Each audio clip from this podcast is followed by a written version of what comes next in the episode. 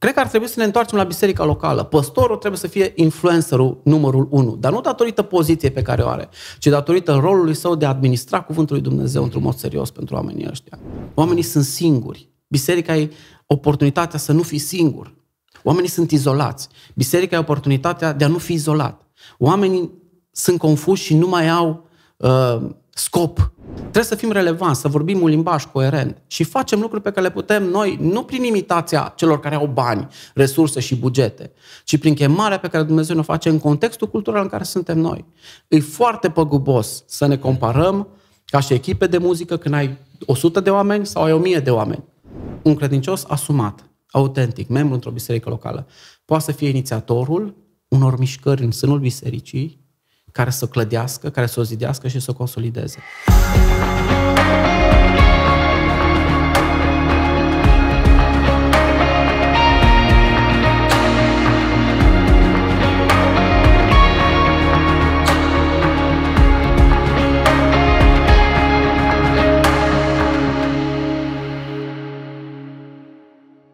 Salutare și bun venit la un nou episod al podcastului Arise for Christ. Ne bucurăm că sunteți cu noi, vă încurajăm să mergeți pe site-ul nostru ariseforchrist.com și astăzi continuăm un subiect foarte important, deci este partea 2 de la de ce să fac parte dintr-o biserică locală cu pastor Darius Barbu. Darius, mulțumim mult că ți-ai luat timp din nou să fii cu noi. Mulțumesc, Adi, de invitația ta. Trebuie să fac ceva bun dacă sunt din nou la podcastul tău. Absolut, absolut. Deci chiar ne bucurăm maxim că putem să continuăm subiectul.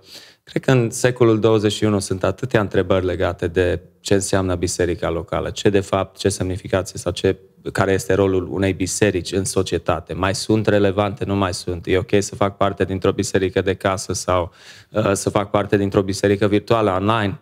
Deci avem atâtea opinii și toți, au, toți justifică să, să-și susțin părerile lor. Uh, și de aceea mi se pare foarte important să continuăm. Și poate chiar și al doilea episod nu o să fie îndeajuns, pentru că e un subiect foarte, foarte uh, vast, dar uh, vrem să continuăm, Darius, uh, despre biserica locală. Hai să discutăm puțin despre caracteristicile unei biserici. Bun, uh, chiar înainte de caracteristici, cred că se pliază foarte fain dacă facem puntea, podul, nu, către episodul trecut, într-un mm-hmm. anumit sens, uh, și foarte pe scurt să atingem pe cumva momentele cheie din ce ne aducem noi aminte. Exact. Amândoi avem o anumită vârstă și nu mai știm toate lucrurile. Care? Și, uh, uh, dar, într-un sens, asta era tema uh, dinainte, și anume un credincios care uh, e un credincios asumat și îl recunoaște pe Iisus Hristos ca Domn și Mântuitor, într-un mod natural se lipește de Biserica lui Hristos sau face parte din trupul lui Hristos. Uh, și cumva această apartenență la trupul lui Hristos are două valențe. E acea apartenență la trupul universal uh, al lui Isus Hristos, cumva care îi mobilizează pe credincioși pentru o cauză care e mult mai înaltă decât ei, cumva îi pune într-o mișcare foarte interesantă, foarte faină, dar downside-ul la, la Biserica Universală e că nu-i tangibilă, nu o pot atinge, nu o pot vedea. Și vizibilitatea acestei biserici locale e cea de-a doua valență, și anume biserica locală. E locul în care oamenii uh, merg, uh, se întâlnesc într-un mod regulat, au parte de o conducere calificată, competentă, care îi organizează pe anumite uh, în, într-un anumit mod, în așa fel încât să, uh, să existe procesul acesta de ucenicie serios și am folosit expresia aceasta de respirație, dacă mi-aduc aminte, mm-hmm. și anume momentul slujba de duminică, în momentul în care creștinii iau o gură de aer, se întâlnesc cu Isus, se întâlnesc unii cu ceilalți, stau în jurul cuvântului lui Dumnezeu, se roagă, se responsabilizează prin rugăciune, nu? Mm. Și apoi e acea expirare, adică momentul în care părăsim zidurile bisericii sau locul întâlnirii noastre, că am, am atins inclusiv ideea aceasta de, de ziduri. Da, care e important. Uh, și ne împrăștiem cu o mărturie, cu un mandat. Mergem să spunem oamenilor despre o veste extraordinară și anume uh, nu a venit Isus Hristos în lumea noastră ca să ne ierte de păcatele noastre, să ne mântuiască în cele din urmă, nu? Lucrul acesta este extraordinar, este vestea de care toți au nevoie, de aceea am spus că, într-un anumit sens, biserica locală nu e uh, un centru social sau nu ăsta e uh, obiectivul principal al bisericii, ci mai degrabă uh, mandatul acesta de a, de a spune tuturor, de a face ucenici, nu? De a spune tuturor vestea asta bună, extraordinară. De aia cred că biserica e important să fii parte într-o biserică locală. Pentru că biserica locală te, te ajută să, să fii eficient, te ajută să fii relevant cultural, te strânge în jurul cuvântului Dumnezeu într-un mod organizat, te responsabilizează prin rugăciune, ai parte la sacramente, adică să intri în trupul, nu? asumat fiind prin botez, uh, intri în trupul lui Hristos și uh, stând la masa Domnului rămâi în trupul lui Hristos, foarte important aspectul ăsta. Și apoi, așa cum zicea fapte capitolul 2, pentru că a fost pasajul pe care l-am uh, abordat data trecută, au o reputație bună. Oamenii se uită la ei, văd faptele lor bune, cum să zic, mărturie e o mărturie frumoasă, în da. zona ta, în orașul tău, să nu mai vorbim de faptul că și data trecută știu că am atins despre darea de socoteală. Da. Dacă nu ești parte dintr-o biserică locală, nu ai la cine și cum să dai darea de socoteală sau altcineva la tine din trupul lui Hristos. Deci nu există individualismul ăsta uh, în creștinism. E clar uh, în 1 Corinteni 12, deci trupul lui Hristos, nu? Da, da. Care există și formulat din mai mulți membri. Da, și când întreabă cineva de unde știi că erau membri, păi dar în fapte 2 numără cineva, nu? 3000. De unde știu tu că 3000? Nord s-a uitat așa pe mulțime și au zis, ni se pare nouă că 3000. Arată 3000 mulțimea asta. nu știu, cineva îi numără, cineva îi numără. Faptul că se consemnează ulterior în faptele apostolilor Biserica creștea, Duhul mulțea biserica, nu? Cineva trebuie să evalueze lucrul acesta într-un anumit sens practic. Adică cineva îi numără. Hei, atâția suntem, asta facem. Uh, Pavel când iese din închisoare și povestește uh, bisericii modul în care a fost el persecutat, nu? Biserica se pare că se întâlnea, ne întâlnea într-un anumit loc. Erau toți credincioși acolo, se rugau, se cutremură uh, locul, sunt umpluți de Duhul lui Dumnezeu și ce fac? Merg mai departe să vestească cuvântul lui Dumnezeu. Deci există un loc, o fizicalitate a credincioșilor în care trebuie să fie. Nu poți să fii creștin universal, așa, pur și simplu, agățat pe un gard, mergând într-o piață, spunând eu sunt un creștin universal. Nu, Crești, uh, cred că Ioan folosește expresia aceasta, cine iubește pe Dumnezeu, iubește și pe copilul lui Dumnezeu. Există o naturalețe, când oamenii uh, se întorc la, la Isus, ei caută cumva să vadă unde sunt uh, ceilalți oameni, nu? Care îl cunosc pe Isus Hristos. Deci e o chestie naturală, pentru că 1 Corinteni, capitolul 12, spune că am fost botezați de un singur Duh într-un singur trup. Deci se pare că Duhul ne mobilizează și ne pune împreună ne, ne, ne studiază, ne, ne, ne, ne face să avem relații trainice, serioase. Da? Și, și punându-ne împreună, nu ne lasă să facem ce vrem noi. Acum, ca să mergem la tema noastră de astăzi, caracteristica bisericii, îmi vine în minte ideea aceasta din 1 Corinteni, capitolul 12, uh, când zice că noi suntem cumva membri al aceluiași trup, dar uh, cine e capul trupului? Păi e Hristos, nu? Când eu mă întâlnesc cu tine, prim, cumva identitatea ta e, mi-e dată de fața ta. Nu? Adică eu nu te recunosc, te pot recunoaște și de la spate că ai o, o figură care, să zic, nu-i uh, uzuală. Dar realitatea e că te recunosc după față. Te recunosc după capul tău. Știu că ești bărbat, știu că uh, te recunosc cu, nu știu, reputația ta, cu ceea ce faci și așa mai departe. Mă uit la cap. Na, așa, cumva, oamenii când se uită la biserică, ei nu biserica dă identitatea ei, într-un anumit sens, ci capul de, de identitate. Te uiți la Hristos și vezi cum ar trebui să arate biserica. De asemenea, dacă îi să facem analogia aceasta, ă, dacă noi suntem membre unul altuia, nu putem să zicem, așa cum zice Corinteni, n-am nevoie de degetul ăsta, n-am nevoie de urechea asta, n-am nevoie de nasul ăsta, n-am nevoie de mâna asta, nu? Sau nu putem să fim toți ochi, nu putem să fim toți ă, gură, nu putem să fim toți... Da? Dar ele cum funcționează? Păi ele nu funcționează ca așa vrea, nu știu, mâna. Mâna mea, dacă face mișcări de genul acesta și ea nu-i controlată, sunt niște, uh, se comportă într-un mod nenatural. Are niște spasme, uh, nu pot să zic că e sănătoasă. Ea face așa pentru că îi dă capul o comandă. De aceea cred că biserica, într-un anumit fel, e o reflexie a, a, a nu că e o reflexie neapărat, îi funcționează după modul în care Isus Hristos îi spune. Deci Isus Hristos îi dă identitate și noi ne uităm la Isus Hristos, mm-hmm. pentru că El dă identitatea întregului trup, nu? Și în același timp El, cum zice, și ăsta a fost pasajul pe care am vrut să-l ating în astăzi, Efeseni 4 cu 11, El dă niște oameni care sunt calificați, nu? Putem să citim? Te rog. Efeseni 4, uh, cu versetul 11, de data aceasta mi-am adus NTR ediția 4, că ultima dată am avut ediția a doua, da? Ediția 4, pentru wow. că coperta de la ediția a doua nu mai funcționa. Și arată bine. Arată bine, sperăm să fie mai bine Uh, cu multe lucruri uh, reparate. Și zice așa, el i-a dat pe unii apostoli, deci cumva, vezi, inclusiv uh, pachetul ăsta de lideri care îi mobilizează biserica nu, nu apare așa din neant. Se pare că Dumnezeu îi cheamă pe unii oameni și poziționează, îi pune în anumite structuri sau în anumite poziții de autoritate ca să rânduie niște lucruri. Da? Zice, El i-a dat pe unii apostoli, pe alții profeți, pe alții evangeliști, pe alții păstori și învățători. Și care e obiectivul acestor domate, acestor, acestor uh, oameni abilitați, să zic, sau chemați într-un mod special, ca să-i pregătească pe sfinți, deci ăștia oamenii din biserică, da? pentru lucrarea de slujire, pentru consolidarea trupului lui Hristos, până când vom ajunge toți la unitatea credinței și a cunoașterii Fiului lui Dumnezeu, la omul matur. Deci obiectivul care e? Să-i pună pe sfinții aceștia să fie capabili să slujească, nu?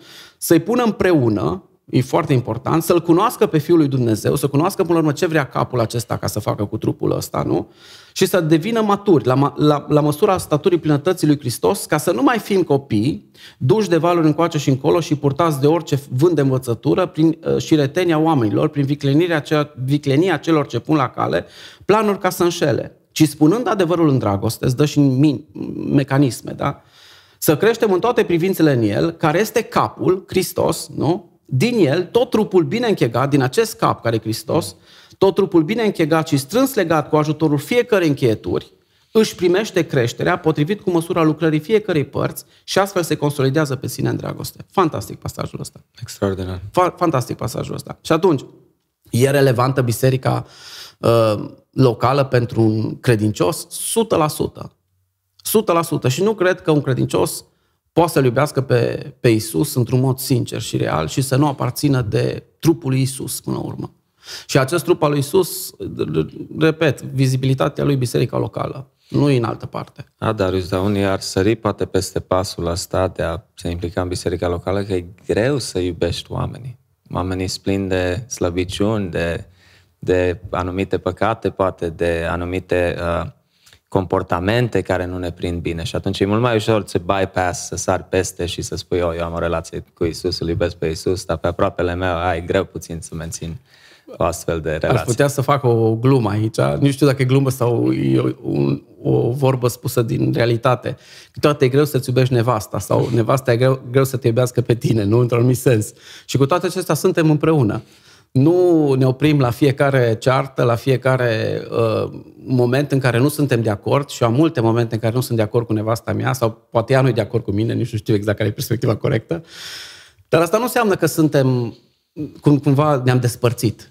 Nu înseamnă că nu, nu mai lucrăm împreună la unitatea familiei. Nu înseamnă că nu mai consolidăm lucruri. Nu înseamnă că nu, gata, ne-am oprit și nu mai nu știu, nu investim lucruri în casă, nu, nu suntem interesați să-l creștem pe fiul nostru Aron bine. Deci, mă înțelegi? Așa și cu biserica. Eu nici nu am pretenția ca o biserică să fie un loc în care nimeni să nu se certe cu nimeni. Deci, ca o paranteză așa, iar am fost la, o, la un seminar, workshop uh, pe familie împreună cu soția mea și parte din învățătura ce a fost acolo ne-a zis uh, la un moment dat că cearta e un mod, o metodă de comunicare.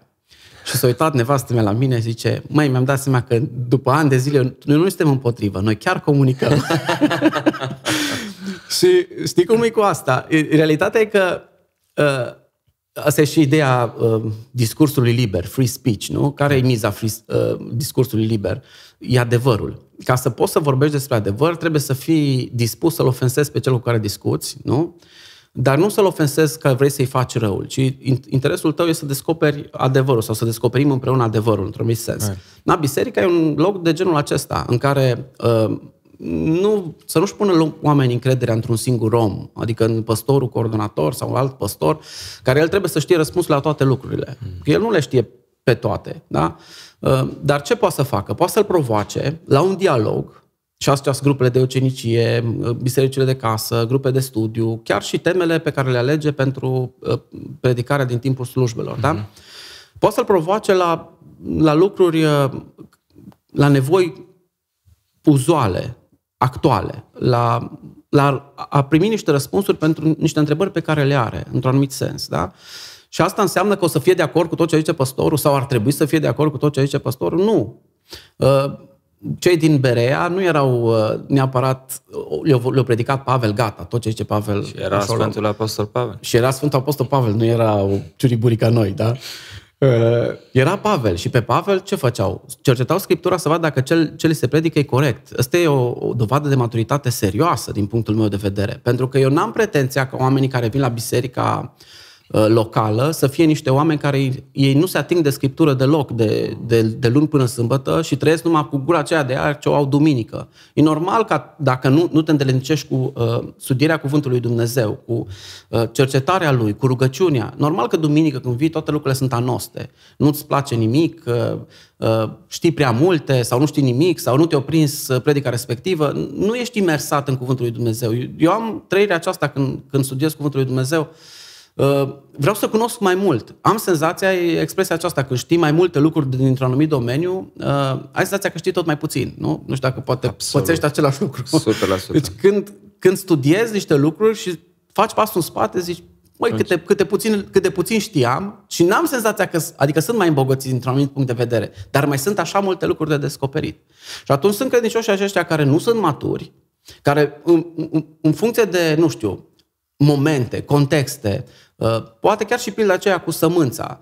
Uh, e plantat cuvântul lui Dumnezeu, dar pentru că sunt îngrijorări, sunt contexte diferite, cuvântul lui Dumnezeu e suprimat. Și atunci apar acești uh, creștini hibrizi care au cumva, vor să fie de lui Isus Hristos, dar își trăiesc viața, într-un anumit sens, fără principiile lui Isus Hristos. Cam cum vor ei să facă lucrurile, crezând că fac bine. Și apar ciudățenii. Apare o biserică sau apar mișcări care fac lucruri care, nu știu, nu sunt scriptură. Cumva ei sunt fața lor, nu-i mai Hristos fața lor. Știi? Care le dă identitate și că le spune așa trebuie să arate biserica, asta trebuie să facă biserica, asta trebuie să facă credincioșii când se strâng împreună. El dă liderii, el dă lucrările, el, Duhul lui Dumnezeu dă darurile. Biserica face ce vrea ea, dacă e fără Hristos. Nici nu știu dacă e mai biserică. E o adunare de oameni, știi? Dar ai titlul ăsta de biserică și e clar că lumea din jurul nostru e confuză. Pentru că ea se uită la anumite biserici și zice, asta e biserica. Adunarea e de duminică? A, sunt fain, toți duminica se comportă frumos. Și de luni, când te, te întâlnești cu persoana respectivă, zici, băi, n-are nicio treabă cu Hristos. Da, foarte interesant și cred că aici trebuie să întrebăm din nou sau să subliniem din nou diferența între o, o organizație Orice ar fi ea, social club, uh, club social, organizație și o, un organism, exact, o biserică. Uh, pentru că de prea multe ori în secolul 21 parcă este o presiune, poate care vine din afara bisericii, ca să fii foarte bine pus la punct, să ai un, subliniem cuvântul program, care nu ne place la niciunul, un program care trebuie bine definit la orele exacte la care începe așa și de multe ori poate eu, oamenii se, sau membrii unei biserici se obosesc uh, ținându-se de o partea organizatoare a, a bisericii și partea familială uh, începe să sufere. Și atunci adeseori vedem că sunt oameni, membri într-o biserică, care poate, da, se înțeleg, se respectă, dar nu au ajuns la apropierea aia ca să se simtă și să facă parte dintr-o adevărată familie. Uh, și cred că, cum am spus, în vremurile de azi mi se pare tot mai mult uh, presiunea asta de organizat, adică trebuie să diferențăm, așa e, Darius? Hai să mai atingem puțin între organism și organizație. Da. Ehm, așa ca să nu sumarizăm pe măsură ce se dezvoltă discuția noastră, eh, nu, o primă caracteristică ar fi asta, credincioșilor asumați, dar nu a credincioșilor care, exact cum ai spus tu, ehm, merg dintr-un spirit religios sau dintr-o rutină religioasă duminica la biserică ca să bifeze ceva, crezând că ei sunt uh, spirituali făcând lucrurile astea, ci mai degrabă acel creștin uh, asumat care e, e cu Isus Hristos tot timpul. Harold Best are expresia aceasta închinării neîncetate, hmm. nu în sensul în care te duci și ne închinăm de la 10 la 11 și doar pe partea muzicală, ca și cum atunci când dăruim nu e o formă de închinare sau atunci când uh, punem în aplicare lucruri ce le-am învățat în Biblie, în viața noastră, nu e o formă de închinare, știi? Și aia e tot o formă de închinare, că până la urmă îmi supun viața mea la prioritatea căreia îi dau cea mai mare importanță, nu? Uh, sau cea mai mare valoare, și anume Dumnezeu. Și atunci, o primă caracteristică ar fi aceasta. Vorbim despre credincioși care uh, nu trăiesc doar în organizație, ci sunt un organism. Sunt cei ce uh, trag o gură de aer duminica și expiră toată săptămâna chestii. din timpul lor, din viața lor, din mm. călătoria lor cu Isus, investesc în cunoașterea lui Isus, care nu se face numai duminica. Dacă ar sta oamenii doar la programul, cum zici tu, și imediat vreau să ating un, un lucru cu programul, dacă ar sta doar la program, care e calitatea creștinului care stă cu Isus, nu știu, două, trei ore, că majoritatea bisericilor noi nici măcar nu mai au două programe. Nu?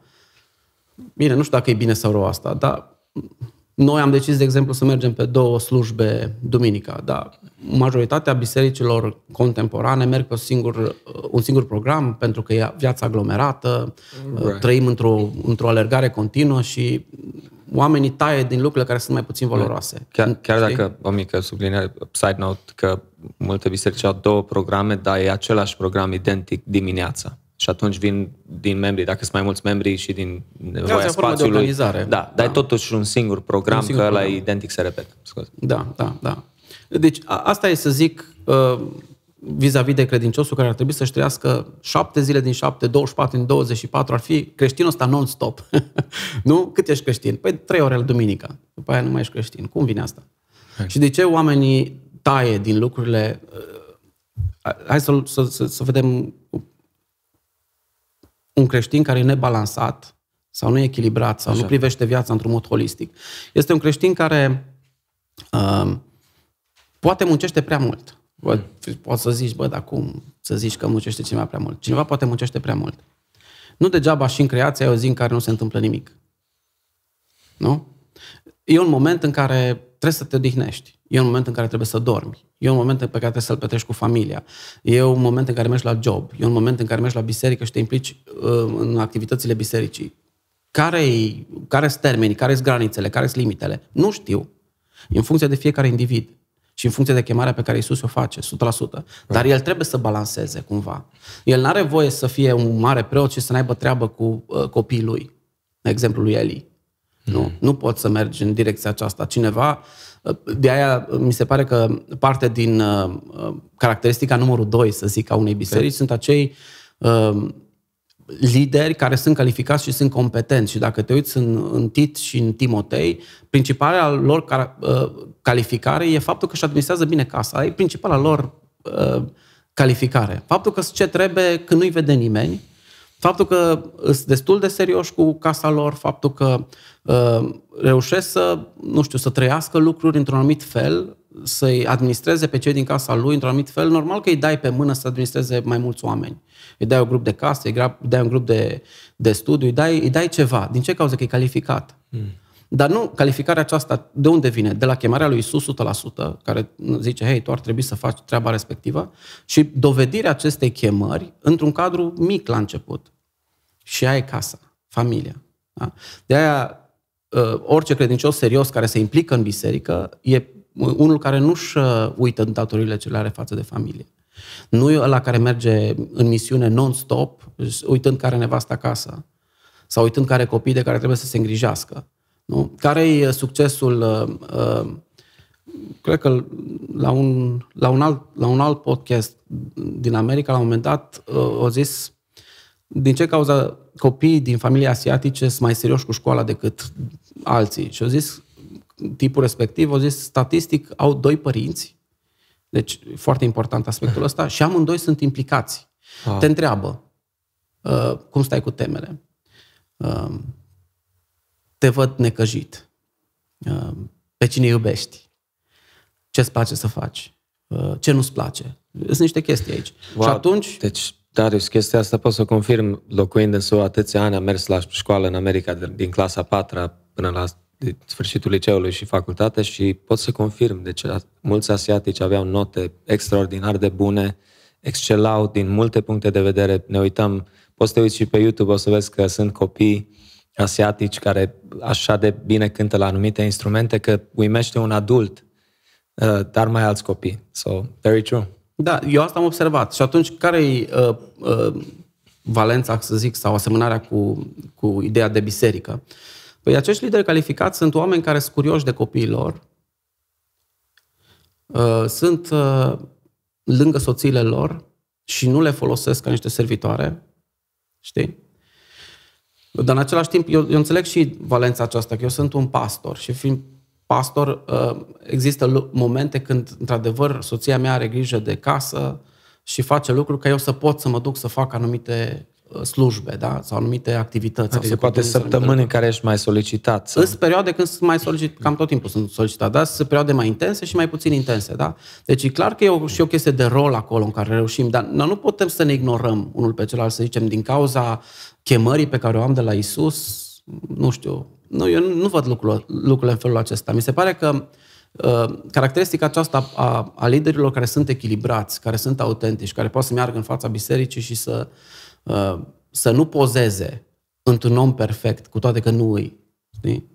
ci mai degrabă să fie autentic și oamenii din biserică să se uite la el și să zică, hei, am ce învățat de la asta că e autentic. Trece probabil în același lucru pe care trec și eu.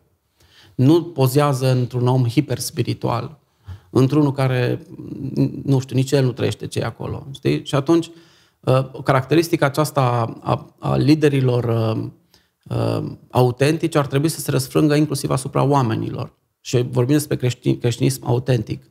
Vorbim despre credincioși care ei sunt relevanți nu pentru că merg într-un anumit loc și fac procesiuni. Încep să devin și eu tot mai alergic la, uh-huh. la manifestații din astea ale creștinilor care merg într-un loc public și fac lucruri pe care nimeni nu le înțelege dar ei fac lucrurile pentru Isus. Adică cântă tare, uh, predică tare și dacă îi întreb pe oamenii din jur, domnule, ce s-a întâmplat acolo, ei ce zic? Domnule, a fost unul care m-a tulburat, mi-a tulburat liniștea publică. A pus muzică tare, o distorsionat, nu a avut nicio treabă, uh, cum să zic, e ciudat, știi? Adică unde e relevanța lor? Păi, da, fii autentic. Dacă chiar ai o chestie bună muzicală, organizează un eveniment profi, știi?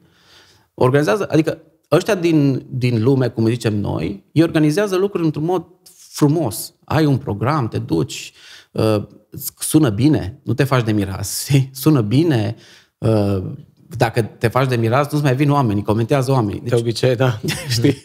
Și atunci, sunt niște lucruri pe care dacă vrei să ieși în afara bisericii, să faci, să fii relevant, trebuie să fii în primul rând autentic să știi ce poți să faci, ce nu poți să faci, să știi că nu ești chemat să le faci pe toate, să știi că viața bisericii nu se rezumă doar la momente în care se cântă și cineva predică. Și mi se pare că un creștinism mai eficient e ăla în care stă un creștin asumat cu colegul de, de lucru și zice, hei, am auzit că soția ta nu se simte bine. Uite, vreau să mă rog pentru tine săptămâna aceasta.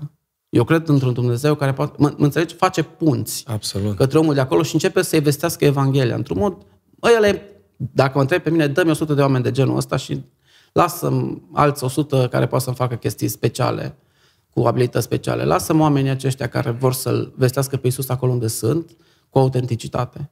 Absolut. Cred că ăsta e mult mai de impact și mult mai, mult mai puternic, știi? Maxim, maxim. Dar uh, aș mai menționa o chestie foarte importantă, Darius, care văd că începe să devină și asta o, o dacă o pot numi, o dilemă, o problemă uh, în anumite biserici. Sunt două extreme uneori.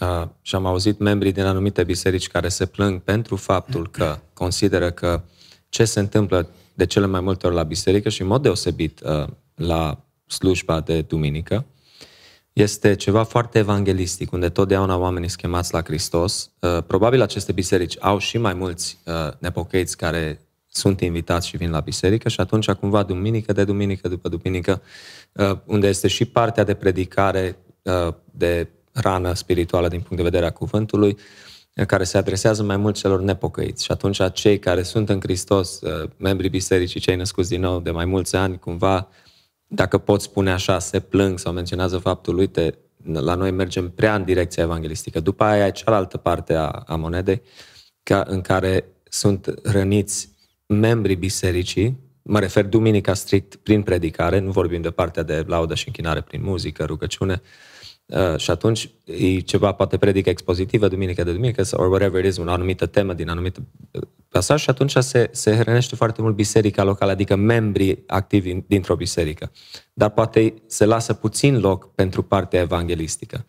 Clar că aici putem să vorbim, contează mult mai mult toată săptămâna, cum ai menționat și tu, nu? Adică cum ne implicăm noi în orașul nostru, în uh, cercul nostru de influență, cum, cum îl mărturisim pe Hristos acolo. Deci clar că ambele sunt importante, nu dacă de, luăm de vedere biblic. Cum, cum găsești echilibru sau cum vezi tu chestia asta? Nu că ai avea neapărat un răspuns perfect. când vorbești despre ideea acesta de cum ar trebui să arate o, o slujbă religioasă, nu? Uh, sau cum ar trebui ea să fie orientată, Cred că am auzit la un moment dat un, uh, un discurs între Mark Dever și Timothy Keller, dacă nu mă înșel, pe, pe aceeași idee și amândoi au prezentat două uh, orientări diferite. Wow. Mark Dever a zis ceva de genul acesta. Slujbele noastre ar trebui să fie momentul în care, exact cum ai spus tu, se predică puternic, serios, constant, consistent, cuvântul lui Dumnezeu, ca o formă bazică de ucenicie, în sensul în care oamenii care se strâng la biserică sau cei pe care îi vizez atunci când uh, organizez, să zic, slujba de biserică, uh, sunt, cre- sunt credincioși pe care vrei să-i, să-i aduci la starea matură, așa cum zice FSN 4 de la 11 la 16, da? Și atunci el zice că nu e foarte curios în să investească ca și resursele bisericii, Mark Dever cel puțin, uh, nu e foarte curios să investească resursele bisericii în activități extra-bisericești, gen concerte, gen conferințe, gen... El, el bagă toate resursele pe, pe ce înseamnă ucenicie și echiparea credincioșilor și zice așa, acești credincioși ies în afara bisericii și asta e expresia, nu, nu eu nu place să-i fac pe credincioși oi. Nu-mi place expresia okay. cu care... Dar asta e expresia pe care Mark Dever folosește. Oile nasc alte oi. Ok. Deci, nu în programul de evangelizare în care, dacă e să fim onești, 98,3% sunt tot pocăiții care vin la programe de evangelizare. Nu e ca și cum vin alții și plus că se întâmplă la, la programe de evangelizare lucruri care nu le înțelege nimeni. Nu, nu știi despre ce se cântă, predicarea e orientată către, nu știu, către pocăiți sau către nepocăiți, dar cu limbaj pentru pocăiți, e ciudat, da? Și atunci Mark Dever are soluția aceasta și zice, biserica lui e organizată pe ucenicie, Uh, pe echiparea credinciosului, pentru că un credincios echipat, un credincios matur, un credincios serios, are relevanță în jurul lui și el aduce alți oameni la biserică. Acum, fiecare biserică cum are metoda de integrare a lor. Timothy Keller, în schimb, vine cu o altă perspectivă și zice, hei, uh, e bine că avem acești credincioși care sunt maturi și îi echipăm, dar cred că parte din rolul bisericii e să proiecteze activități care să-i pună pe credincioșii aceștia într-un mod eficient împreună. Și el zice, investim în uh, conferințe, profi, investim în, uh, uh, nu știu, școli, investim în anumite chestii care să-i atragă pe nepocăiți într-un mod, nu-i organizează pe pocăiți și îi atrag pe nepocăiți prin activitățile respective. Și atunci bisericile arată într-un mod diferit. Da? E orientarea aceasta către necredincios. Și atunci toată biserica e orientată în ce sens? Când intră un necredincios, Acum, iar nu știu de ce folosesc expresia aceasta de necredincios, că toți oamenii din România sunt credincioși, nu? Mm-hmm. Când vine cineva, hai să zicem așa, intră într-o biserică, o biserică care e orientată pe, pe uh, omul care nu i-a asumat, care nu, nu, nu și-l asumă pe Iisus Hristos ca Domnul și Mântuitor personal în viața lui, ea zice ceva de genul acesta, tot ce se întâmplă în biserică trebuie să aibă sens și pentru ei. Și merge pe pasajul din 1 Corinteni, capitolul 14, când zice, decât să vorbiți toți în alte limbi, mai bine ziceți câte, câte, câteva lucruri, ca celălalt să zică amin, mai bine să profețească oamenii ca să le zică cuvinte directe în așa fel încât și barbarii, cred că folosește NTR, adică cei ce nu l-au pe Dumnezeu, să înțeleagă ce se întâmplă acolo. Și cumva biserica nu e orientată atunci pe credincioși, ci pe aceia care sunt uh, uh, căutători, da? să zic așa. Cineva care nu-L cunoaște pe Iisus Hristos într-un mod personal. Toată biserica face sens, se întâmplă lucrurile într-un anumit mod similar cu o întâlnire de la o corporație, mm. apare, apare structura aceasta rigidă într-un anumit sens, mm. pentru că ăsta e ce cunoaște omul. Mm. El vine într-un anumit loc și se așteaptă ca la biserică să fie într-un anumit fel, da? Care e răspunsul corect? Întreb pe tine. Noi nu știu. Uh, din punctul meu de vedere, agăsesc mai mult la ideea lui Mark Dever. Uh, cred că o biserică ar trebui să pună foarte mult resursele pe care le are și ceea ce face pe consolidarea și echiparea acestor credincioși, pentru că dacă ei sunt serioși, ei vor aduce alți oameni. Adică întreabă pe mine ca și păstor cât de des mă văd, dacă mai sunt și evanghelist, cât de des mă văd cu câți oameni necredincioși. Când timpul meu stă între repetiție, grup de casă, organizarea predicilor, programele de educație ce le avem noi. Spunem când vrei să mă duc într-un anumit loc, ca să am și familie încă acasă, da? Right. Și să fac și chestii de genul acesta. Eu, din FSN 4.11, așa înțeleg. Am vrut și eu să spun că pasajul din FSN ar susține uh, Ar susține ideea aceasta, da. Ta, deci, yeah.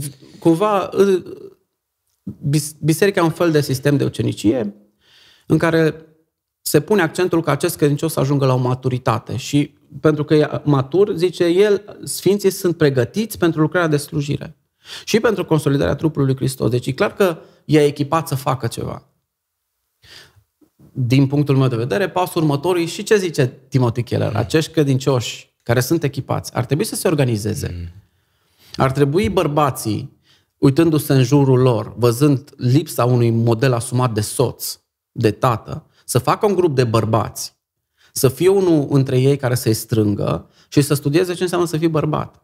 Ar trebui, văzând uh, uh, ideologiile care încep să fie promovate și sunt dăunătoare nu, copiilor noștri, ar trebui să se mobilizeze câțiva din biserică, că eu asta zic, știi, deci nu e ca și cum biserica neapărat face, dar câțiva din biserică ar trebui să se mobilizeze și să facă o școală. Mm. Acum și noi gândim, nu să facem o școală, să o punem sub umbrela bisericii, dar nu o să fiu eu păstorul, directorul școlii, mă înțelegi? O să fie credinciosul care e în biserică, nu? O să ocupe un rol și o să facă ceva. Ar trebui dăm, să dăm alte... Într-un fel, rezolvăm și problema implicării în biserică.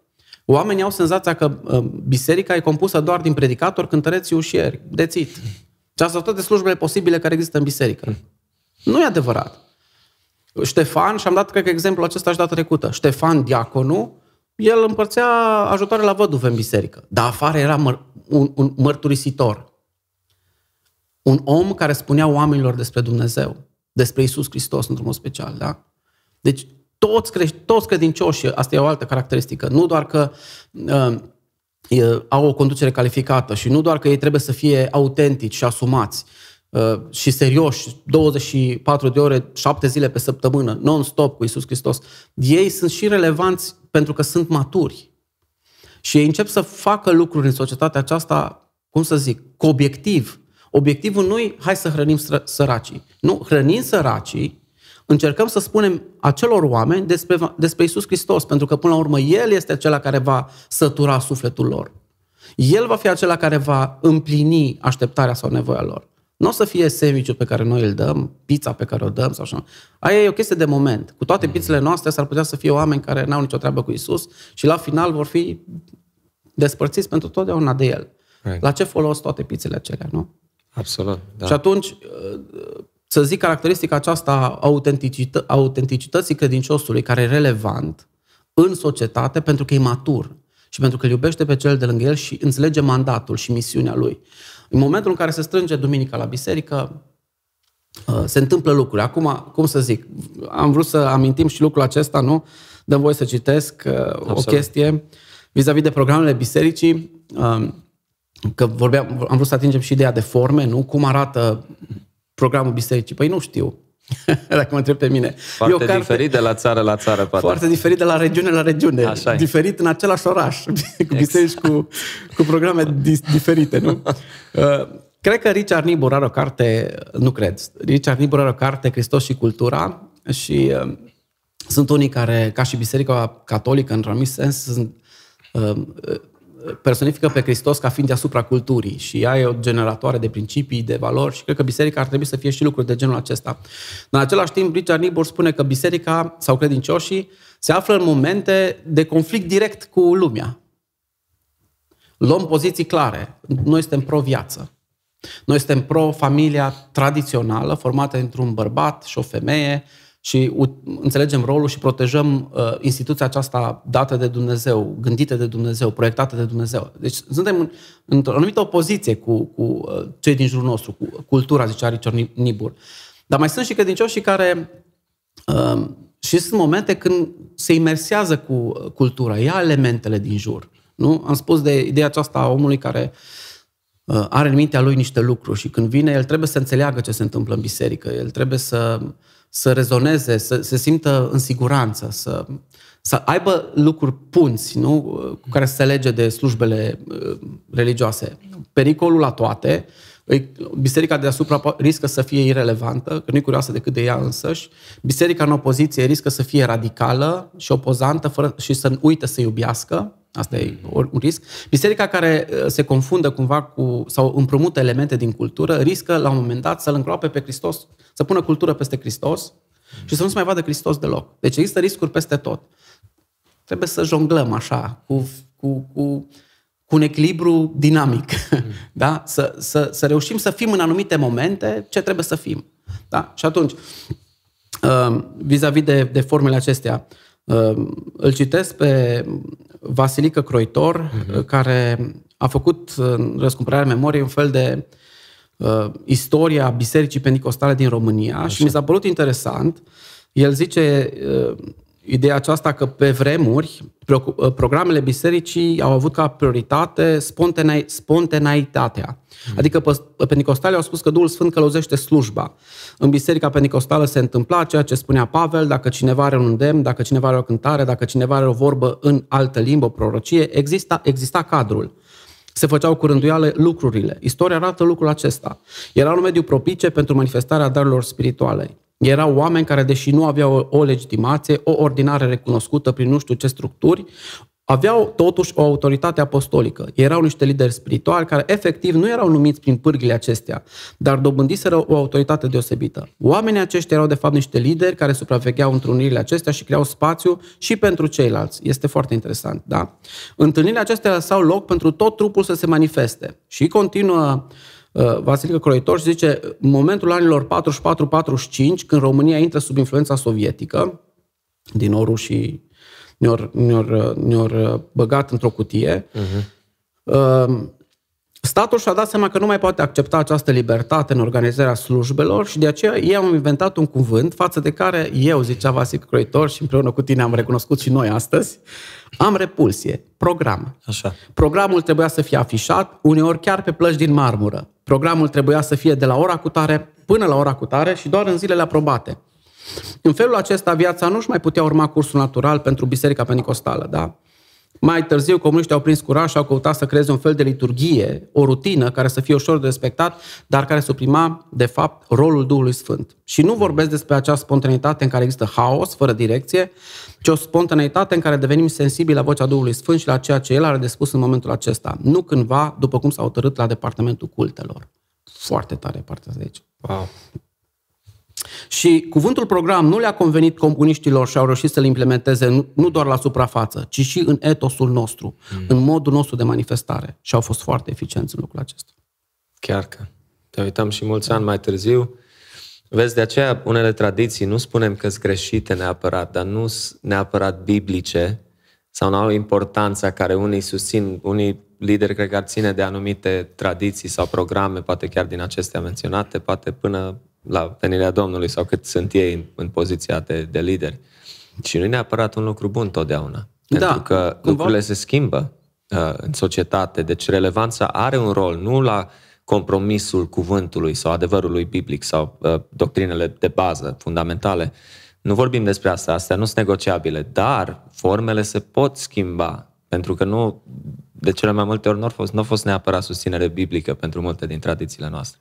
Da, cumva principiile rămân valabile și ele trebuie să existe la toate culturile, în toate locurile. Fapte 2 zice clar, stăruiau învățătura apostolilor, stăruiau în rugăciune, stăruiau în frângerea pâinii, stăruiau în legătura frățească, lăudau pe Dumnezeu, erau generoși, Duhul Sfânt creștea numărul lor. FSM, capitolul 14, spune lideri calificați, care e forma potrivită? Păi, nu știu, dacă stau să mă gândesc cum a arătat biserica când am fost adolescent și cum arată acum, deja e altfel. Și într-un anumit fel, cred că biserica ar trebui să se reformeze într-un mod continuu forma, Așa. fără să facă un compromis la conținut. Ok. Nu știu, care e forma corectă? Cum, cum îți imaginezi tu biserica? Care, care e biserica aceea care îți, cum, sau slujba aceea care ți se pare ție cea mai potrivită la ora asta? Da, e foarte greu de spus. Uh, Cu care rezonezi tu? Foarte grea întrebarea. Deci, cumva, fiind parte din a cincea biserică la viața mea, am locuit și în SUA și uh, nu am fost membru în toate cinci, dar uh, fiind parte din, din cinci biserici, uh, am văzut frumusețea în fiecare dintre ele. Cred că uh, ce e foarte încurajator pentru mine e când vezi uh, apropierea între oameni, uh, dragostea aceea sinceră, când ești o binecuvântare une pentru celălalt, dar legat de program, îmi place foarte mult când aud Uh, sunetul acela a glasurilor unite când cântăm împreună. Deci prefer să nu fie multă gălăgie instrumentală, deci prefer să fie mai puțin și să se audă congregația cum cântă, cum o laudă pe Dumnezeu. Și uitându-mă în istoria creștinismului, când nu aveau amplificare în biserici, nu și aveau toți, în special Biserica Baptistă cu sutele de ani în urmă, sau metodiștii, presbiterienii, aveau har, harfele respective uh, și cit, cântau din ele și erau poate just an organ sau chiar a capela. Uh, so asta e foarte înățător când vezi oameni că se roagă cu lacrimi, când simți unitatea în Duhul cum îl înălțăm pe Hristos, când predica este bună, dacă pot spune așa, adică nu sunt doar povești sau simți că omul nu-i pregătit sau nu are neapărat chemare să fie acolo duminică de duminică, ci cuvântul are putere. Și, uite, vreau să menționez aici o chestie ce a spus-o și Spurgeon, dacă am tot vorbit de chestia aia cu rana și evangelizarea la programe, el spunea că o predică cumva nu are esență dacă nu îl menționezi pe Hristos și crucea și Evanghelia cumva, dacă nu o aplici, o, o implici acolo undeva, fie la sfârșit ăsta cumva nu și-o împlinit scopul, cumva menționa el și îl considerăm prințul predicatorilor. Dar nu, nu am răspuns clar, Darius. Uneori și eu am dilemele astea sau mă, mă întreb cum e mai eficient, cum e mai bine. Nu știu dacă ar trebui să ne punem problema uh, cum e mai eficient. Eu te-am ascultat cu cu plăcere și te-am regăsit. Te-am regăsit ca unul care îți place muzica și a zis vreau să fiu într-un loc unde se cântă bine. Un loc în care există... Sau mai degrabă unde se cântă în unitate. Exact. Asta... Un loc în care... Da, se și cântă bine, că acum dacă... știi cum e, dacă cei de lângă tine cântă foarte, foarte fals. Nu e... Eu am mai, avut, ex- eu am mai avut experiențe de genul acesta. Am fost înconjurat la un moment dat de câțiva oameni, n-am mai știut în ce gamă sunt eu.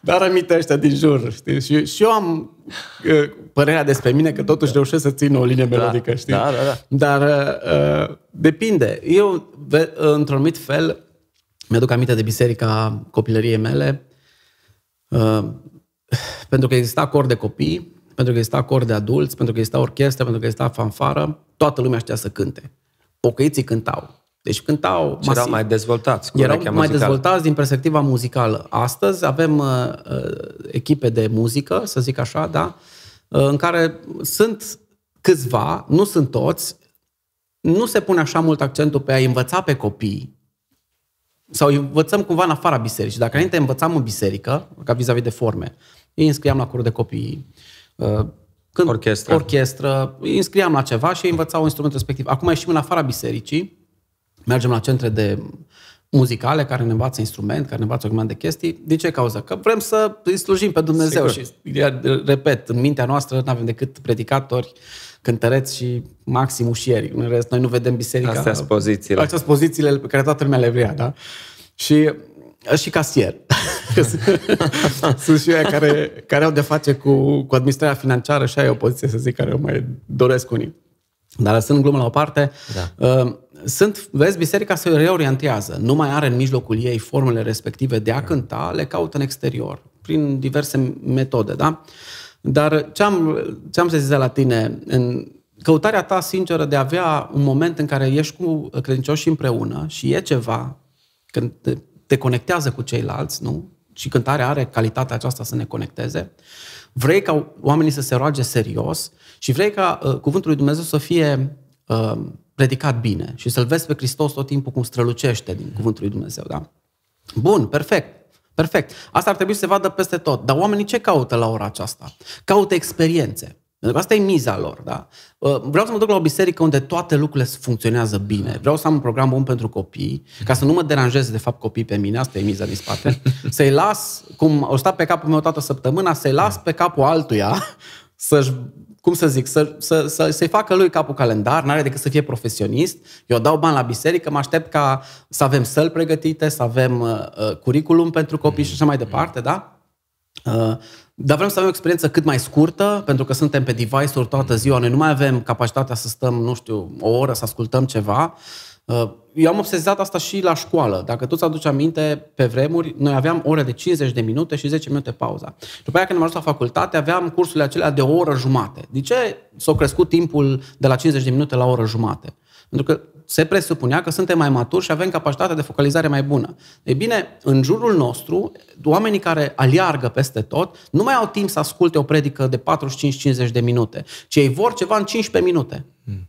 Vor ceva în 20 de minute. Și atunci biserica trebuie, trebuie, dacă mă întreb pe mine, trebuie să aibă acele 15 minute bune prin care să-i atragă pe oameni, știi? Dar să nu facă compromis să zică, hei, ne uităm la nivelul vostru de focalizare să zicem, e ok.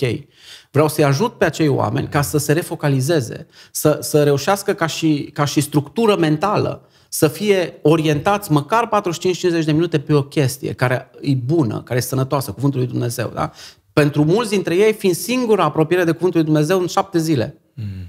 Și atunci, cum să zic, vreau să am o, o predică care uh, are un limbaj bun, care e înțeles de toată lumea, care uh, e relevant, care în același timp e, e orientat pe cuvântul lui Dumnezeu, că n-aș vrea nici biserica să fie un loc în care eu doar vin și răspund la întrebările oamenilor. Că e așa ciudat. Oamenii nu știu exact ce vor. Știu cu ce se confruntă și îmi pun întrebări. Ai, Dar am sesizat că atunci când mergem pe cuvântul lui Dumnezeu, e acel supranatural care, mergând prin cărțile Bibliei, nu știu, parcă ne vorbește și e super relevant. E super relevant. Da? Și atunci care e rolul meu? Să iau învățătura aceasta, adevărul Scripturii și să-l expun într-un mod uh, contemporan, relevant, pe limbaj, pe limbaj. tuturora, în așa fel încât și credinciosul și necredinciosul să-l înțeleagă. Da? Și da, dacă putem să facem din când în când ideea aceasta, hei, e Hristos aici, tu ai nevoie de Isus Hristos, vizându-i și pe aceia care nu sunt uh, asumați, da, 100% e o chestie faină. Dar ce am sesizat eu este dorința aceasta după experiențe. După, uh, dup- și online a făcut și foarte multe de servicii. În ce sens? Um, îți ies în evidență doar aia care au producții serioase, cu zeci de mii de dolari sau sute de mii de dolari, da. care au oameni plătiți, director de producție, tehnicieni cameră, mm-hmm. inginer sunet, au oameni pregătiți exact. și ai un tip care îți predică, nu știu, 20-30 de minute, foarte puternic, dar el pregătește la 30 de minute în 30 de ore. De aia e foarte, foarte bun și nu are grija altor lucruri, să, cumva, din perspectiva aceasta, da? Și atunci zicem, asta am vrea și noi. Și ne uităm în jurul nostru și noi nu avem echipamente de zeci de mii de dolari, nu avem oameni pe care să-i plătim pe ca să fie ingineri de sunet, nu avem buget, nu avem buget, nu avem, nu, dar toată lumea vrea să cântăm ca Hillsong sau ca Battle sau că eu știu care, dar nu avem nici oamenii, nu avem nici... Nici nu știu dacă ar trebui să facem chestia asta. E o presiune nesănătoasă. E o presiune nesănătoasă, da. Și online-ul, știi cum face? Îți aduce în vedere doar aceea cu mulți vizualizări. Că asta e algoritmul de, la, de pe YouTube. Yes. Și atunci, în loc să asculți poate predici serioase, da? te uiți la oameni care doar au vizualizări și poate zic ca bureli. Mm. Și ăia, ăia sunt influencerii. Cred că ar trebui să ne întoarcem la biserica locală. Păstorul trebuie să fie influencerul numărul unu, dar nu datorită poziției pe care o are, ci datorită rolului său de a administra cuvântul lui Dumnezeu într-un mod serios pentru oamenii ăștia. De aceea cred că poți să urmărești podcasturi și poți să urmărești predici din alte părți, dar doar într-un mod complementar cu hrana spirituală ce o primești în biserica ta locală. 100%. Absolut. Din ce cauză? Omul respectiv e, e un vibe, e un etos al comunității. Nu? Și tu, uh, la biserica ta locală, simți care e mișcarea bisericii, simți încotro mergi, rezonezi altfel la mesajele pe care le, le, le predică păstorul vostru. Uh, cumva sunteți parte la proiectele, la proiectele acelea. E diferit să-l urmăresc eu online sau să fiu parte din mișcarea aceea. E diferit. Biserica locală te face parte la mișcare. Zice Pavel către Filipeni, sunteți părtași la Evanghelie împreună cu mine. Ne face parte. Ne pune cauza aceea împreună și suntem, e, e tangibilă cauza aia pentru mine și pentru tine. Pentru că știu că avem eveniment, știu că trebuie să facem lucrul respectiv, știu că trebuie să cântăm într-un anumit fel și slujba de duminică e parte din rolul nostru, nu? Ne mobilizează, nu doar pe tine, ci pe alți oameni și ne punem până pentru o cauză, ne face părtași, da? Și atunci biserica locală ca și program, cât ar trebui să dureze? Păi nu știu. La ora aceasta, în Biserica Metanoia, la ora 12, poate să coboare Duhul lui Dumnezeu cu semne și minuni. Oamenii se uită la ceas și merg acasă și mănâncă. Deci lucrurile sunt clare. Nu contează la cât începem, dar știm sigur la cât finalizăm. Fără ceas. Am oameni care se ridică fără ceas. Îi văd și noi avem stresul ăsta. Mai avem da. două minute, mai avem trei minute. Cum le împachetăm pe toate, nu? Da. Dar gândește-te și la ce au zis uh, Vasilică Croitor în, în istoria bisericii, adică avem, progr- uh, sau noi nu mai avem, dar Bisericile tradiționale poate au încă programul acela, ora de rugăciune, care e repetitivă, care e, uh, uh, ne rugăm pentru aceleași lucruri și simți că e rutinată și simți că nu rezonezi cu ea. Normal că nu rezonezi cu ea. Că e ceva distant, rece, rigid. Hmm. Eu îți recomand diferit. Roagă-te după predică, de exemplu. Sau uh, leagă rugăciunea de momentele de duminică, cumva prin bisericile de casă. Fă lucrul acesta dacă poți. Din ce cauză? simți că ești parte la ceva, te rogi cu semnificație. E ciudat, nu? Ce-ar fi să ne, la ora asta, de exemplu, Biserica Metanoia, aproape la fiecare slujbă, în momentul în care dăruim, facem, amintim în rugăciunea noastră și situația din Ucraina, mai nou și uh, uh, cu tremurul din Turcia și Siria, ne rugăm și cred că facem bine când ne rugăm Absolut. pentru lucrurile acestea. Dar ce ar fi să ne rugăm pentru ele când războaiele s-au terminat, când uh, construcțiile s-au edificat din nou, uh, ne rugăm peste 70 de ani, Doamne, oprește conflictul din Ucraina. Nu e ciudat, e rigid, nu mai are relevanță pentru noi. Deci ne rugăm pentru lucruri care, cu care suntem în contact. Ne rugăm cu uh, proximitatea cuvântului Dumnezeu care ne vorbește specific acum și aici pentru noi. Deci ar trebui cumva rugăciunea care ne responsabilizează, nu? cum am spus data trecută, ar trebui ca rugăciunea aceasta să, să, să fie prinsă cumva de proximitatea cuvântului Dumnezeu. E important. Și atunci programul, cum ar trebui să arate? Păi nu știu. Ar trebui să fie un loc în care cuvântul lui Dumnezeu e proclamat cu prioritate, 100%. Dar ar trebui să fie și un loc în care să simt prietenia, căldura, conexia cu cel de lângă mine. Pentru că suntem împreună în chestia asta. Și văd autenticitatea lui și se poate ruga pentru mine și cunoaște viața mea, cunoaște viața familiei mele. Asta e extraordinar. Oamenii sunt singuri. Biserica e oportunitatea să nu fii singur. Oamenii sunt izolați. Biserica e oportunitatea de a nu fi izolat. Oamenii sunt confuși și nu mai au uh, scop. Și trăiesc așa într-o rutină, mergi, mânci, uh, uh, dormi, nu mai faci nimic altceva. Diferența, cum zicea Eclesiastul, între cei care l-au pe Dumnezeu și cei ce nu l-au pe Dumnezeu e imensă. Pentru că cel ce nu l-are pe Dumnezeu aproape că se, se, se aseamănă cu un animal, zice Eclesiastul. În ce sens se aseamănă cu animalul? Nu știe încotro se duce, nu știe care e sensul vieții, muncește până le rupe, doarme, caută experiențe, dar el îi trece viața așa, îi trec zilele. Pe când biserica, dacă suntem împreună și ne asumăm cauza lui Hristos, ne mobilizează ne dă obiectiv, ne dă sens, ne orientează. Ne orientează, pur și simplu ne orientează. E importantă biserica locală și caracteristica aceasta a autenticității, a relevanței, forma, fă cum vrei tu. Numai să, să, să împlinească principiile din spate. Adevărul Scripturii, responsabilizarea față de, de chemarea lui Isus prin rugăciune, faptul că stăm la masa Domnului și ne amintim că nu suntem vrednici noi, nu suntem sfinți noi prin ceea ce noi facem, nu ne sfințim noi, nu. Ne-a făcut-o Hristos, să ne amintim toată lucrarea ce a făcut Iisus Hristos, că de ne amintim de moartea lui Iisus Hristos, nu? De aia suntem parte, suntem încă aici. Suntem încă aici și invitația aceasta, hai oameni buni, cine mai vrea să vină la cauza aceasta? E botezul, nu?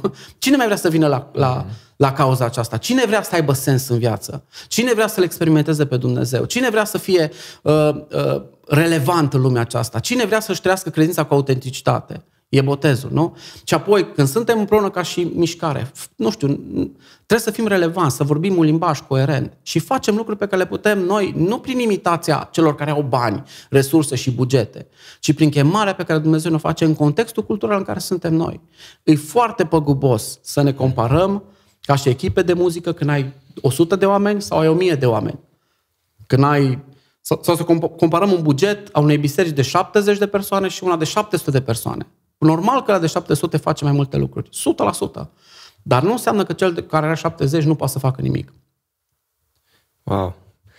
Extraordinar. Uh, hai, deci ai atins niște chestii atât de sensibile, dar atât de importante. Uh, vreau neapărat ca un ultim subiect care să-l abordăm să fie exact ce s-a menționat, că nu neapărat comparația între biserici, dar eu având prieteni și în bisericile mai renumite, Uh, văd că au aceleași dileme. Deci trebuie să recunoaștem în secolul 21. Deci relațiile nu sunt atât de strânse și apropiate cum ar trebui să fie. De multe ori nu, de, nu am devenit prieteni cu semenii noștri din biserică, cu ceilalți membri. Și este și o stagnare a creșterii spirituale. Chiar dacă unele biserici uh, se predică bine, se predică expozitiv, uh, nu-i vorba, nu, știu că nu se aplică la toată lumea, unii cresc mai mult decât alții, dar totuși vedem Uh, un număr mare de membri în cele mai multe biserici, uh, chiar acestea mai contemporane, care, cum ai menționat, au lucrurile foarte bine puse la punct, au uh, slujitori angajați, au mai mulți membri și totuși sunt aceleași dileme. O lipsă de apropiere, de relaționare strânsă, încât să fim, să ne simțim cu adevărat ca și o familie și probabil și din motivul ăsta o, o stagnare din punct de vedere a creșterii spirituale eu consider clar că și vremurile care le trăim sunt un factor. Ce ai menționat tu, toată ziua, short attention span, nu putem mai mult de 15 minute să ne concentrăm la ceva, tot, toată ziua pe telefoane, you name it. Dar astea două chestii, oare, așa din punctul tău de vedere, și știu că nu putem poate în 10 minute să spunem tot, dar care poate sunt motivele sau ce putem să facem să îmbunătățim aceste două chestii? Um, vezi, când vorbim despre nevoia aceasta de relații, de prietenii, de conexiuni, um, prietenul meu, pastorul Raul Cionc, a avut o predică duminica trecută, prietenii cu o cauză sau cu un sens. Și a afirmat un lucru care e foarte fain și cu care agăsesc și eu, și anume, nu poți să fii chiar prieten cu toată lumea. Nici nu ai cum. Nici nu ai cum. Uh, gândește-te, noi avem ideea aceasta de familie. Dar ce înseamnă familie de 100 de membri? nu? Adică... Înseamnă că n-ai avea timp pentru familia ta fizică. exact. Deci nu ai timp să relaționezi cu toți 100 de membri. Uh, și atunci, care e soluția? Eu cred că o soluție viabilă sunt bisericile de casă. Din ce cauză bisericile de casă? Bisericile de casă pun împreună un mănunchi număr de oameni care se cunosc, și dincolo de uh, programul de, de slujba de duminică, ca să evităm programul, da? Dincolo de slujba de duminică, uh, hei, ceau, ce faci, cum ești, cu ce te confrunți, uh, hai să discutăm pe ce s-a predicat duminică sau pe un subiect pe care noi îl avem sau facem o carte sau, mă rog, ne unește, mâncăm ceva împreună, un mic, o prăjitură, un snack, ceva, mâncarea ne unește degeaba, poate să zică oricine ce o vrea, ne pune împreună și ne deschide. Efectiv ne deschide. E o chestie care ne... Pe doi dușmani, de exemplu, care sunt foarte rigizi și sunt foarte supărați, dacă mănâncă, se relaxează, se liniștesc și poate să discute diferit, nu mănânci așa supărat și ofticat, nu? Deci mâncarea are rolul ei. Și atunci există metoda aceasta bisericii de casă, care are potența să formeze legături mai tragice cu un număr mai, mai, mai mic de oameni și plauzibil, irealizabil. În același timp, Dumnezeu ne pune într-o anumite uh, contexte. E clar că tu, fiind implicat în echipa de muzică a bisericii, tu ești mult mai conectat cu muzicienii decât ești cu alții, ca și grup. Din ce cauză? Simplu fapt că vă întâlniți extra. Nu? Aveți întâlniri extra. Care? Până la urmă, uh, uh, familia și relațiile de familie. De aia e important liderul care e implicat în familie și știe care e treaba cu familia. Relațiile de familie, ele necesită timp, sunt consumatoare de timp nu faci cele mai spirituale lucruri când te uiți la un, la un film cu cineva sau nu zicem noi că nu fac, eu zic că sunt foarte spirituale. Sunt foarte spirituale tocmai pentru că îi unește pe oameni. Tocmai pentru că îi conectează pe oameni. Și eu văd că este iau în legătura frățească, în fapte, capitolul 2. Mm. Deci cum stăruiești în legătura frățească? Faci lucruri într-un mod intenționat împreună. Strângi băieții împreună, strângi fetele împreună, uh, mergi pe biserici de casă, faci un grup de studiu, te conectezi în diverse cercuri. Right. Cred că n-ar trebui să gândim facem un singur lucru. Eu sunt un om care am o anumită relație cu cei din echipa de muzică, am o altfel de relație cu cei din echipa uh, pastorală, am un altfel de relație cu cei din biserica de casă unde sunt. Deci toate, toate cercurile acestea mă conectează. Mă conectează și am sentimentul de apartenență. Eu ca pastor ar trebui să mă conectez cu toți, dar uh, am conexii la nivel diferit. Mm-hmm. Și poate asta ar trebui să, să înțeleagă oamenii că nu e o presiune ca să fii best friend cu toată lumea. Eu am cinci best friends, poate, știi? Yeah. Cinci oameni cu care reușesc să fiu, uh, să spun teama mea, frica mea, mm-hmm. lucrurile cu care mă confrunt, oameni pe care îi anunț, uite, mi se întâmplă chestia asta. Și oamenii care mă sună și îmi zic, hei, suntem alături de tine aici, cu ce te pot ajuta? Cinci oameni, nu pot să zic că, știi? Nu că biserica nu susține, nu, nu simte împreună, dar una e timpul petrecut cu un prieten pe care eu îl respect într-un anumit fel și cu care am conectat ceva și am construit ceva și alta e unul care simte cu mine într-un mod autentic, genuin, da? Dar nu pricepe, nu știe contextul meu. Și atunci, ca un răspuns la, la întrebarea ta, da, suntem neconectați pentru că noi căutăm experiențe, să ne simțim bine, Biserica pentru noi e locul în care ce îmi oferă biserica, mm. programe bune, uh, profi, uh, programe pentru copii ca să nasc copii de pe capul meu, loc de parcare, uh, nu știu, chestii și uităm de fapt că biserica e un loc în care vrem să ne conectăm unii cu ceilalți. Câți dintre credincioși merg duminica dimineața la alți credincioși pe care nu știu într-un mod intenționat să zică, hei, te văd de trei săptămâni. Cam ne-am așezat în zona asta, cam amândoi. Ceau, sunt Darius, asta e soția mea Corina, cine ești, ce faci, cu ce te ocupi, ieșim la o cafea împreună. Câți fac lucrul ăsta într-un mod intenționat? Probabil puțin. Foarte puțin, dar pretenția care e? Nu mă simt integrat, nu simt spirit de familie. Păi, ok, ce ai făcut într-un mod concret ca să construiești spiritul acesta de familie? Că nu e cu două sensuri. Right. Nu? Și ai cu care să te conectezi și o să devii best friend și o să fie altul care te știi, fain, lucrați împreună, dar that's it. Nu, n-ar trebui să fie presiunea să fim prieteni buni cu toți, dar cumva senzația mea e, e iubindu-i pe oameni, le, le spunem adevărul, îi ajutăm, suntem acolo, e, e mișcarea aceasta a credinciosului care se ajută, suntem acolo, dar hai să facem într-un mod intenționat să, să adâncim relațiile, să le facem un pic mai profunde cu anumiți oameni și să investim timp într-un mod intenționat în chestia asta. Și timpul nu-i doar ne uităm la un film. E ok, cu asta începem. Te uiți la un film, ești la o cafea. Mm. Dar pentru mine prieteniile sunt importante când încep să vorbesc lucruri serioase. Pentru că am depășit momentul acela în care mă, mă, mă leagă doar o cafea cu prietenul meu. Și începem să discutăm lucruri. Lucruri ce le-am descoperit, vis, vise, viziuni, mm. ce putem să... Mă înțelegi?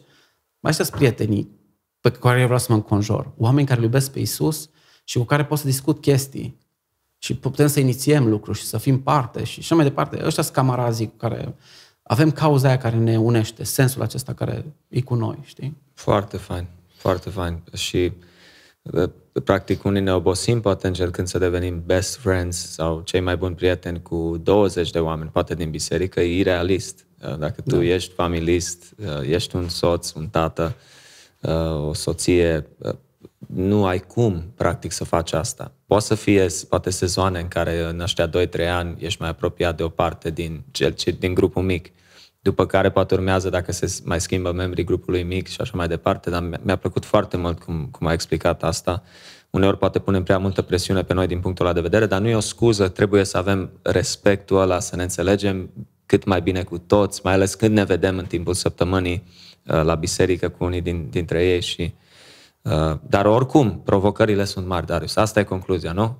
Ce ai mai spune așa într-o, într-o concluzie? Că am, am, s-au atins multe, multe chestii atât de faine și importante și totuși să le aplicăm necesită, cred că, multă perseverență și rugăciune.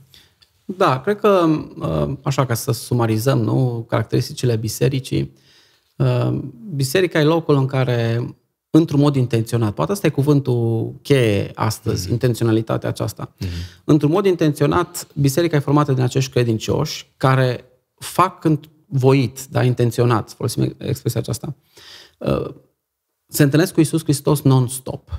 Și când zic non-stop, nu-ți imagina acum ne rugăm 24 din 24, nu cred că despre asta e vorba, ci ideea este uh, să fac în fiecare zi, să încerc să am moment cu Isus, să citesc Biblia, să mă rog, să las Duhul lui Dumnezeu să-mi vorbească, uh, să încerc să fiu o mărturie ori de câte ori pot, uh, în același timp să fiu să-mi deplinesc bine rolul în familia mea, deci un dans, să zic așa, între toate, toate acestea și ar trebui să fim foarte buni în a, le, în a le gestiona pe toate și să le facem și într-un mod intențional, nu să lăsăm așa să treacă timpul pe lângă noi.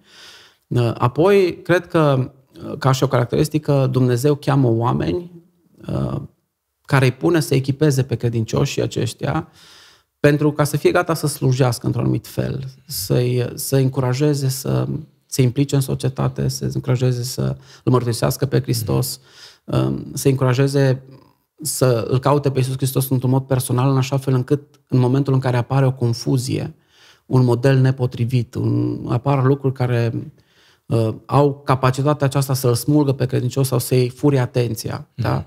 El să rămână mai departe focalizat pe Isus Hristos. În același timp, um, cred că ca și o caracteristică e autenticitatea credinciosului care nu trebuie să pozeze într-unul hiperspiritual, ci el ar trebui să fie unul care uh, își trăiește viața într-un mod uh, uzual ca toți ceilalți. Cu toate acestea, sistemul lui de valori, orientarea lui, prioritățile lui sunt date de relația pe care o are cu Isus, Isus Hristos. Da? Și apoi, în ultimul rând, am atins ideea aceasta de um, uh, comunitate, de conexiune, de relații pe care ar trebui să le urmărim într-un mod intenționat. Și există o vizibilitate a acestor lucruri, cumva expresia vizibilă e programul de duminică, dar, repet, hai să scăpăm de expresia aceasta, slujba de duminică, în care fiecare credincios aduce ce, ce-o semănat de luni până sâmbătă. Așteptarea lor cu Isus uh, o aduc împreună și oamenii când, când îl caută pe Iisus Hristos de luni până sâmbătă. Duminică n-au nevoie de foarte multe lucruri, n-au nevoie de foarte multe lumini, n-au nevoie de foarte multe instrumente ca să laude pe Iisus. N-au nevoie de foarte multe lucruri ca să își deschidă inima la cuvântul lui Dumnezeu și ca să lase ca Duhul lui Dumnezeu să le vorbească. N-au nevoie, dacă sunt consecvenți, n-au nevoie de foarte multe lucruri. Plus, dacă au relații sănătoase cu cei din jur, nu vi amărât și apăsat la biserică că nu te înțelegi cu nu știu care și nu știu care, că nu ăsta e rolul. Ci chiar dacă avem divergențe, chiar dacă avem certuri, nu sunt lucruri care ne dezbină. Exact ca, în, ca, ca într-o căsnicie. Faptul că mă cert cu nevastă mea nu înseamnă că am abandonat proiectul căsniciei noastre, ci mai degrabă comunicăm. Și e un feedback pe care și, și de, de care tu ai zis, nu? Biserica funcționează într-un anumit fel și oamenii dau un feedback. Dau un feedback. E locul în care nu ne simțim ca o familie. Ok, fă ceva ca să fie familie. Scapă de presiunea aceasta de a salva pe toți, că asta o face Isus, deci complexul mesianic trebuie dat la o parte, și fii prieten cu trei oameni. Fii prieten cu cinci. Fă un grup de băieți. Bine, repet, toate astea ar trebui făcute sub o supraveghere, nu Sigur. mă trezesc brusc într-o dată, eu vreau să fac grup de, grup de băieți. Uh, arată-ți că din cioșia în lucrurile mici și oamenii care au autoritate și creează cadrul ca tu să slujești, vor vedea inima ta, dacă sunt și ei sinceri cu Isus. Și te vor lăsa să faci lucruri. Dar te vor lăsa să faci lucruri doar dacă au încredere în tine. De aia cred că e bine să fii membru într-o biserică locală, ca cineva să te, să te cunoască, liderul de biserică de casă să știe despre tine, păstorul să știe despre tine, să te dovedești credincios în așa fel încât să poți să faci lucruri mai multe. Și dacă ai trei grupuri de câte trei, trei grupuri de câte trei în diverse zile, în diverse nivele, s-ar putea să stânească Dumnezeu o mișcare prin tine și să începi o lucrare cu prietenii de trei, de exemplu. Da, acum cei trei prieteni, nu? Mm-hmm. Dacă ne uităm la Isus, și Isus avea trei care i-au luat la un moment dat pe vârful muntelui, nu i-au luat pe toți. El alții lăsat săraci să facă vindecări, să facă o grămadă de lucruri, nici nu a reușit să le rezolve pe toate. A venit Isus, aveau probleme cu, cu lucrarea, dar el alți trei, ce, care era miza lor? Hai să facem aici uh, adăpost pentru tine, pentru Ilie, pentru Moise, să stăm aici non-stop. E o, e o jonglare între vârful muntelui și falea muntelui, nu? Right. Și poți să faci mișcări pe măsură ce, ce îți dovedești că e în Dacă ai trei grupuri pe care le-ai început și mai începi încă trei grupuri și așa mai departe, s-ar putea să fie un, un, un inițiator de, de o mișcare care să, să clădească prietenii. Și te trezești că în 10 ani, din trei grupuri, care au mai făcut alte trei grupuri, sunt 10 prieteni. Ce poate să facă oare Dumnezeu cu 10 oameni care sunt camarazi? În momentul în care tu zici, hei, Dumnezeu mi-a pus pe inimă ceva, știi cine o să vină lângă tine? Familia, indubitabil. Familia, cel mai mare susținător sau topogan în jos familia și prietenii, care vor simți tot ceea ce Dumnezeu ți-a pus pe inimă. Poate nu o să înțeleagă, dar datorită prieteniei vor fi lângă tine. Aia să fie cei mai mari susținători ai, ai tăi. Gândește-te o biserică care e așa conectată. Ce poate să facă? Și Dumnezeu nu se inițieze doar prin păstor. N-are cum să o facă. N-are timp. Păstorul, nu cu Dumnezeu. Dumnezeu are, n-are probleme cu timpul. Dar caut un om, zicea aia mm. Dumnezeu. Care e omul care să împlinească lucrurile care trebuie să împlinite, care trebuie să făcute? Mă uit în biserica locală și e nevoia aceea. Doamne Dumnezeule, cum pot să împlinesc? A, nu, nu sunt calificat. A, n-am competențe. Lasă darul Duhului Sfânt să fie peste tine, să te ajute. Și când vine omul competent, care e mai bun ca tine, fii suficient de smerit să zici, ăsta e mai bun ca mine, preia tu de aici. Mm. Și eu o să fiu doar la nivelul acesta. Deci e și Știi? Nu imediat tot creștem, tot creștem. E și momente când zici, bă, am, am, am astupat un gol. N-a fost în abilitatea mea, în fișa postului meu, n-am primit eu talentul ăsta, l-am luat pentru că cineva n-a fost, dar în momentul în care cineva și-a asumat lucrul respectiv, îi dau talentul, zic, fă mai departe ce ai tu de făcut. Și eu mă întorc la lucrurile pe care Dumnezeu mi le-a încredințat. Asta văd și în fapte, capitolul 6, nu când apar nevoile în biserică cu uh, văduvele și apostolii zic, hei, ok, hai să facem oameni care să facă treaba asta. Pe noi lăsați-ne să facem ce Dumnezeu ne-a chemat să facem. Să predicăm cuvântul și să ne rugăm pentru oameni. That's it. Să, ce înseamnă limitele tale, ce înseamnă locul în care Dumnezeu te-a pus, cum poți să funcționezi. Doar atâta vreau să zic. Un credincios asumat, autentic, membru într-o biserică locală, poate să fie inițiatorul unor mișcări în sânul bisericii care să clădească, care să o zidească și să o consolideze. Și dacă ăștia sunt împreună, oare ce poate să facă Dumnezeu cu biserica locală? Mm. N-ai nevoie de foarte mulți oameni ca să schimbi lumea. Uite-te la Isus. A avut 12, o pierdut unul. Cel mai mare învățător a pierdut unul, da? Deci poți să pierzi și tu, nicio problemă în toată mișcarea aceasta. Dar ai 11 oameni pe care Isus îi mobilizează în așa fel încât la 2000 de ani distanță, sunt 2,4 miliarde de creștini, măcar cu numele. Nu știu cât din ei sunt asumați, dar măcar cu numele sunt 2,4 miliarde de creștini. În cât timp? În 2000 de ani? De la 11 oameni? Foarte tare. Superbă concluzia, Darius. Uh, să înceapă cu noi, cu fiecare dintre noi. Uh, concluzionăm subiectul aici, a bisericii locale, dar să știi, Darius, că cu ajutorul lui Dumnezeu te așteptăm și cu alte ocazii. Ești o binecuvântare, man. Doamne ajută! Mulțumim încă o dată, bro. Cu bucurie!